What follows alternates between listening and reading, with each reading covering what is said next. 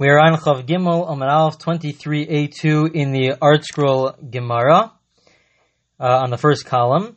We are up to a new case from the Mishnah, as the Gemara has basically gone through different cases from our Mishnah to analyze them to figure out where the law comes from. Again, our Mishnah described eleven different stringencies which apply to Kodshim, which applies to the service in the Beis HaMikdash, uh, as opposed to uh, Truma, and specifically with regards to the laws of purity and impurity, of Tumah and Tahira. So the next one that's discussed in the Gemara is the following case. We know that in order for something to be... It's not that anything can become pure and impure. If you have uh, things that have no usage whatsoever, they cannot become impure. It only applies to people, to utensils, to food, uh, to clothing. It doesn't apply to everything that exists. And so therefore, if you are, if you're making a utensil, if you're in the process of making a utensil, so until you've actually made the utensil, it's impossible for it to become impure. It's just, it's, it's impossible. It doesn't, it doesn't, it doesn't have the ability to become impure. It can only become impure at the very moment that you turn it into a utensil. And so the Mishnah says that once you turn it into utensil, even if you're very careful that as it's being turned into utensil not to uh, make it impure, that you're going to deal with it bitahara, with purity, that you're going to make sure that you're pure, your hands are pure. Um, even if you do that, you still, after you make your utensil, every utensil that you make, you have to put into the mikvah if you want to use it for the service in the Beis HaMikdash. You always have to put it into the mikvah to make it pure again, even though you're extremely careful not to not to have anything impure touch it. Now again, until you've made it into complete utensil, you don't have to be concerned about whether you're impure, your hands are impure. It doesn't make a difference vis-a-vis this utensil because you're still in the process of making it. So it really, it's not really a problem for you to be careful about it until it actually turns into utensil. Uh, but once it becomes a utensil, at that very moment where it becomes a utensil, which is its own discussion, when do we define something as becoming a utensil? When is it fit for usage? Uh, but once it becomes a utensil, so then you have to start being concerned and careful to make sure that everything that's touching it is being used bitahara, with purity. But even above and beyond that, as the Mishnah says, we have a certain stringency when it comes to kodesh, when it comes to service in the Beis HaMikdash. If you're going to use that utensil for uh, the korbanos, for the sacrifices, so then we require you to put it into the mikvah, even though you're you're uh, one hundred percent certain that it's uh, nothing impure touched it. We still tell you to put it into the mikvah to make it pure. This only applies to Kachim. It doesn't apply to Truma or to anything else. As the Mishnah, it's one of the Mishnah's uh, eleven cases of stringencies that only apply to Kachim. So the Gemara asks as follows. Digamrinhu man. Who is the one that completed this utensil, completed this vessel? Ilim digamrinhu chaver. If it was a chaver, the person who is knowledgeable, lamaluhu tevilah. So then why do we require you to put into the mikvah? Why? Where does this stringency come from? Why would you even think to put into the mikvah? He's careful. He's careful from the point in time where it becomes a utensil. He's careful about it. El digamrin am haaretz. If you're going to tell me that the one that's making this utensil is somebody who's an am haaretz, who is not uh, clear on the laws of purity and impurity, they're not knowledgeable in those areas, so then why, the Gemara asks, Nigamarn bitara kariluhu. The Gemara, the, the Mishnah calls it, it was completed bitahara, impurity. That even though it was completed in a state of purity, we still tell you to put in the mikvah. But it was completed in a state of purity. If an am haaretz is the one that's making this utensil and doesn't know the laws, you wouldn't phrase it as such that it was completed in its purity. It's a very strange case here where it's completed in its purity, and yet we require you to put it in the mikvah again, seemingly because it's not pure. So it's a The Gemara is essentially asking, what's the case here? It's completed in its impurity, in its purity, but now we have to put it into the mikvah. Why would you put it into the mikvah if it's pure? So the Gemara answers, Amar Rav Bar Shila, Amar Rav Masna, Amar Shmuel. Shmuel answers, La'olam digamrinu chaver. Really a chaver, somebody who is knowledgeable in these laws, he is the one that it is um, completing this utensil. But what's the what's the what's the concern here? Umishum tzinura da'am haaretz. The concern here is that an am haaretz is nearby, and the am haaretz is nearby, and perhaps spit or some liquid is going to come from his mouth and then make the utensil impure. He's walking by and he's going to make the, that utensil um, im, impure. uh, from this am haaretz who's walking by. And we also, we just, uh, why, why does that make a difference? Because we assume, there's a there's a concern, we assume that an am haaretz is not knowledgeable, so maybe they're always in a state of impurity. They're always a Zav, let's say. A Zav is somebody who's a t- form of impurity based on uh, an, an emission. Um, right, as we mentioned in the past, not a regular seminal emission, but a different kind of emission. Uh, and when he, if if spit comes out of uh, out of his mouth, if it's just some sort of liquid that comes out, saliva comes out, and it touches this utensil, so then it would make this utensil impure, even on a biblical level. It would make this utensil impure. So there's a concern that maybe this am haaretz is walking by, right? It's a, it's a strong concern. That's why we only we're only concerned for this when it comes to Kachim. Again, this is a stringency. For everything else, there's no this is not a real issue. There's not a concern, but it only applies to Kachim that we have this concern. So the Gemara asks further: Denafel Amos, when did the spit, when did the saliva fall on the vessel? Elema mikmed delegmerinu halav manahu alabasu degamre mizar zari behu. So when did this happen? If it was before, it was a utensil. Made into utensil, so there should be no problem. What's the problem? Let it, let the spit go on it. It doesn't have the ability to become impure, as we pointed out before. It can only become impure once it turns into being a utensil. Until that point in time, it doesn't have the ability to become a utensil, of uh, becoming impure. And if it's after he turned it into utensil, so then certainly the chaver, the one who's knowledgeable, is going to be extra careful to make sure uh, that the am haaretz doesn't come so close that his saliva or his spit could fall onto this utensil. He's going to be extra careful, especially since this is being used for Kodshim. This utensil is is uh, being designated for Kodshim, for service in the Beis HaMikdash. He's going to be extremely, extremely careful to make sure that this am haaretz does not have his saliva go on it. So the Gemara answers, no, this is the case. So the Gemara is asking, what's the case here? If it's before it was made into utensil, there's no concern. If it's after it was made into utensil, then the chaver, the one who's who made this utensil, is going to be extra careful to make sure the am haaretz doesn't get near it. So the Gemara answers, no, l'olam mikmei degamrei. This is something that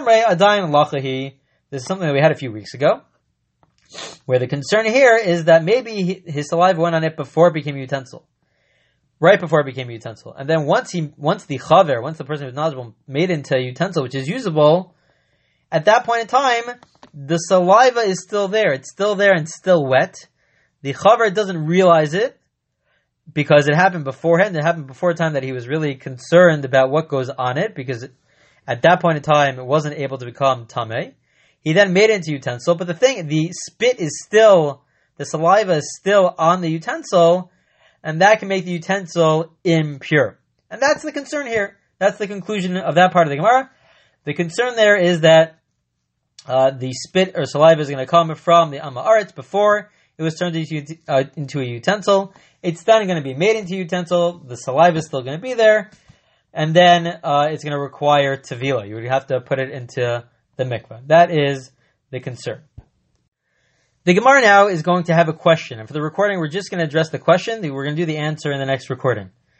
Uh, the question is going to be based on the following. You need a little bit of an introduction to explain this part of the Gemara.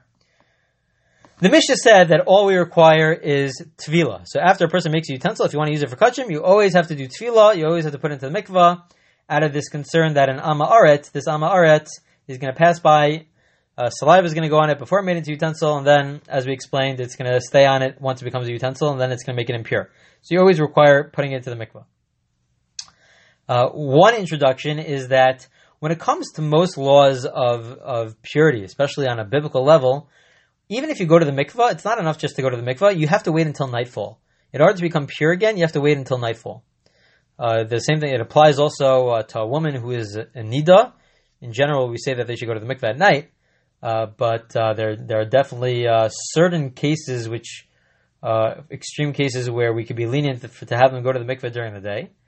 It's not common, but it could happen, that they could go to the mikveh during the day. They're still not pure until, they, they, they're still not uh, pure and uh, allowed to be with their husbands until nightfall.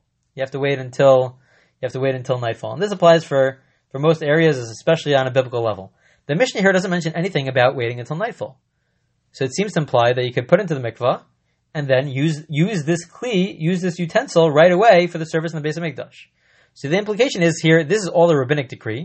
The implication is that this rabbinic decree only requires putting it into the mikvah, but not waiting until nightfall. And the Gemara is going to question that from a, from a brisa, from a different source.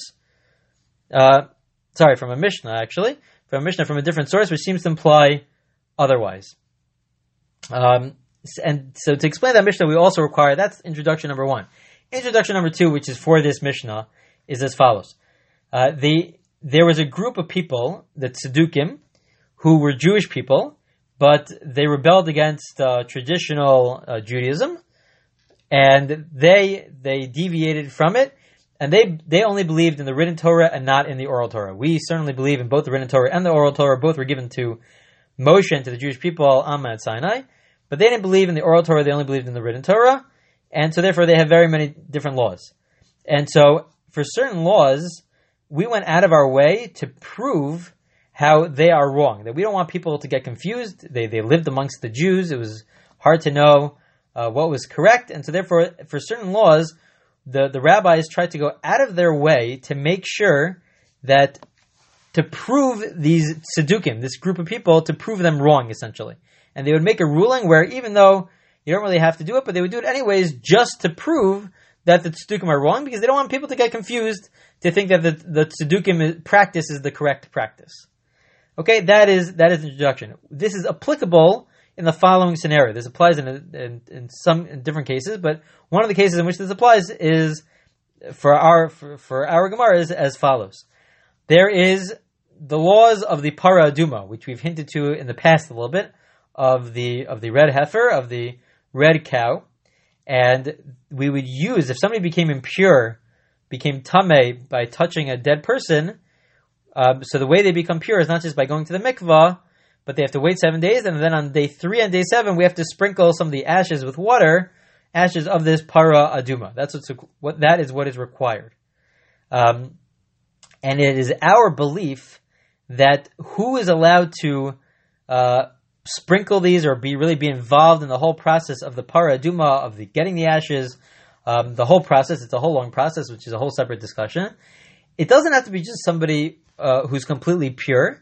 It could be somebody who is what we call a tevul yom, somebody who went to the mikvah, but it's still not nightfall yet, right? They went to the mikvah, but it's not nightfall, and so and so they they are allowed to be involved in the process, even though in general they're not allowed to be involved in the process until nightfall.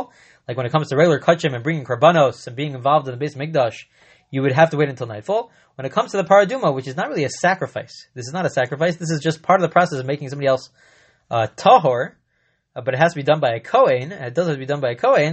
So, for that process, because it's not it's not your regular uh, Korban activity, it's not a sacrifice that's being brought, uh, the Torah tells us, and we, we learned this out from the Oral Torah, that this is allowed uh, to be done by somebody who is a Tefil Yom, who went to the mikvah, but it is not yet nightfall. The Tzedukim were even more stringent than us. Usually they're more lenient.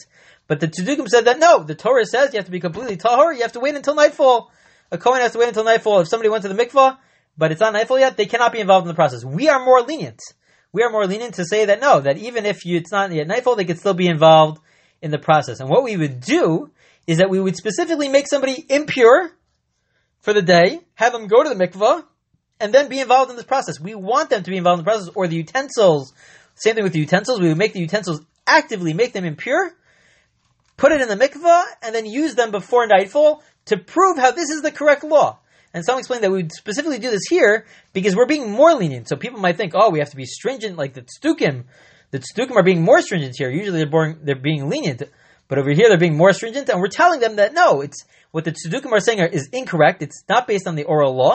And so therefore we would go out of our way to make something impure just so that you could go to the mikvah and then have... and then use it before before nightfall. Okay? That is all part of the introduction. So the Gemara now says, based on that introduction, going back to our Mishnah, the Mishnah seems to imply that if you just made a new utensil, all we require is going to the mikvah, but not, you don't have to wait until nightfall. So the Gemara says, Tefillin harav shemesh lo. The implication is, you don't have to wait until nightfall. So the Gemara says, Maslisim delok Rabbi Eliezer. It seems like our Mishnah is not like Rabbi Eliezer. That's what it seems like.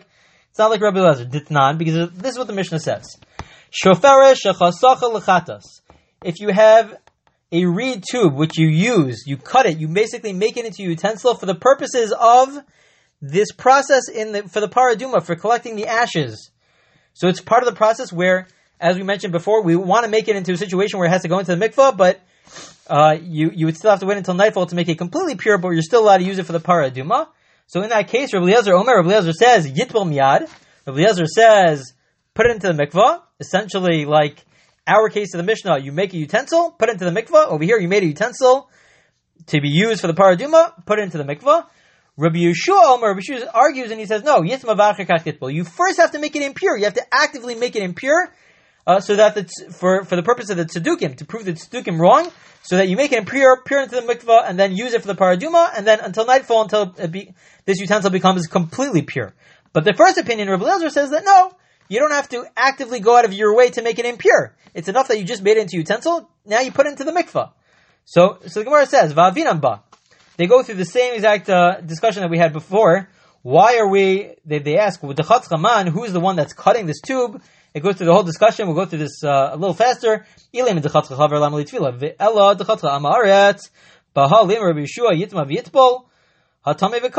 say, who's the one that's uh, making this uh, this tube for the ashes?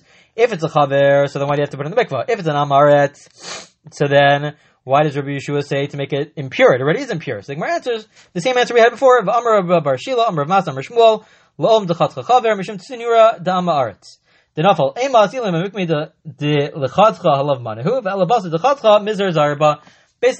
uh, and the Gemara answers the same exact Gemara that we had earlier, in which uh, the Gemara says that it's really being done by a chaver. The chaver is one that makes this utensil, who knows the halacha, but we're concerned that the am haaretz is passing by before it turns into a usable utensil. Saliva went on it, and it stayed wet after it became turned into utensil. That's what the concern is. That's why you have to put it into the mikvah. Okay, that's why Rabbi Eliezer says you have to put it into the mikvah. So the Gemara is going to say as follows. According to Rabbi Yehoshua, everything makes sense. According to Rabbi Yehoshua, why do we... Again, we have a dispute here between Rabbi Yehoshua and Rabbi Eliezer. Rabbi Yehoshua says that you have to actively make it impure after you made it into utensil. Even though you have to put it into the mikveh anyways, we still have to actively make it impure. Why does he say that? So the Gemara is going to explain. Because if you just made it, if you just made it into utensil and you have to put it into the mikveh, Rabbi Yehoshua is of the opinion that it's completely pure. You don't have to wait until nightfall. Just like what our Mishnah said. Our Mishnah never said you have to wait until nightfall. So it becomes completely pure. So that's not going to prove the tzedukim wrong. In order to prove the tzedukim wrong, it has to be a certain impurity where it goes into the mikvah. It's still somewhat impure to wait until nightfall, but you can still use it for the Parah Adumah to prove that tzedukim wrong. So that's why Rabbi Yehoshua says you have to make it impure, a higher level of impurity, not just the fa- this rabbinic decree that every single time you make a utensil and you're using it for Kodshim, for the service of the temple, that you have to put into the mikvah. You have to have a different level of impurity, have it touch something else so that it has to go into the mikvah, and you have to wait until nightfall for everything else.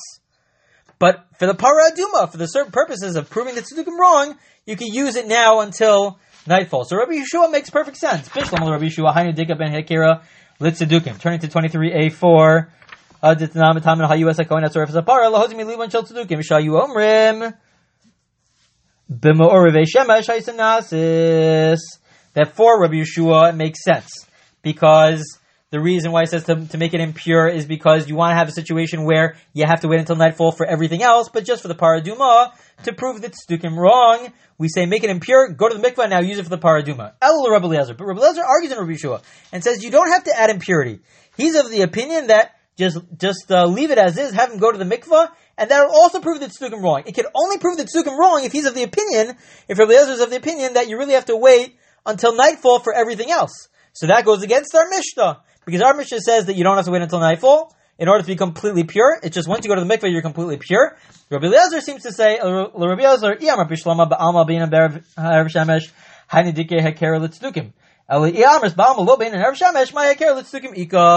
it must be, according to Rabbi Eliezer, that he says that you don't have to make it any other impurity. Just the fact that you made it into a new utensil, and now it became impure from this rabbinic decree that you have to put into the mikveh, and that will prove that tzedukim wrong. That alone will prove that tzedukim wrong. Must mean, according to Rabbi Eliezer, that you have to wait until the nightfall to prove that tzedukim wrong, for it to be used for purity for anything else. And it's just for the Parah Adumah that you can use it before nightfall. So this seems to imply that Rabbi Eliezer is against our Mishnah, because our Mishnah says all you have to do for it to be completely pure is put it into the mikvah, and you don't have to wait until nightfall. So there seems to be a, a disagreement between our Mishnah, which says that what makes this utensil pure? Just put it into the mikvah. Rabbi Eliezer seems to imply, put it into the mikvah, and you would have to wait until nightfall for everything else. When it comes to the Parah Adumah, Just like every other, uh, for, for the Parah Adumah, is always an exception that for the Parah Adumah we say that uh, you could use it even before nightfall. And so, so too, in this case, you would be able to use it before nightfall according to Rabbi Eliezer. So that's the question, and we will continue with the answer in the, uh, in the next recording.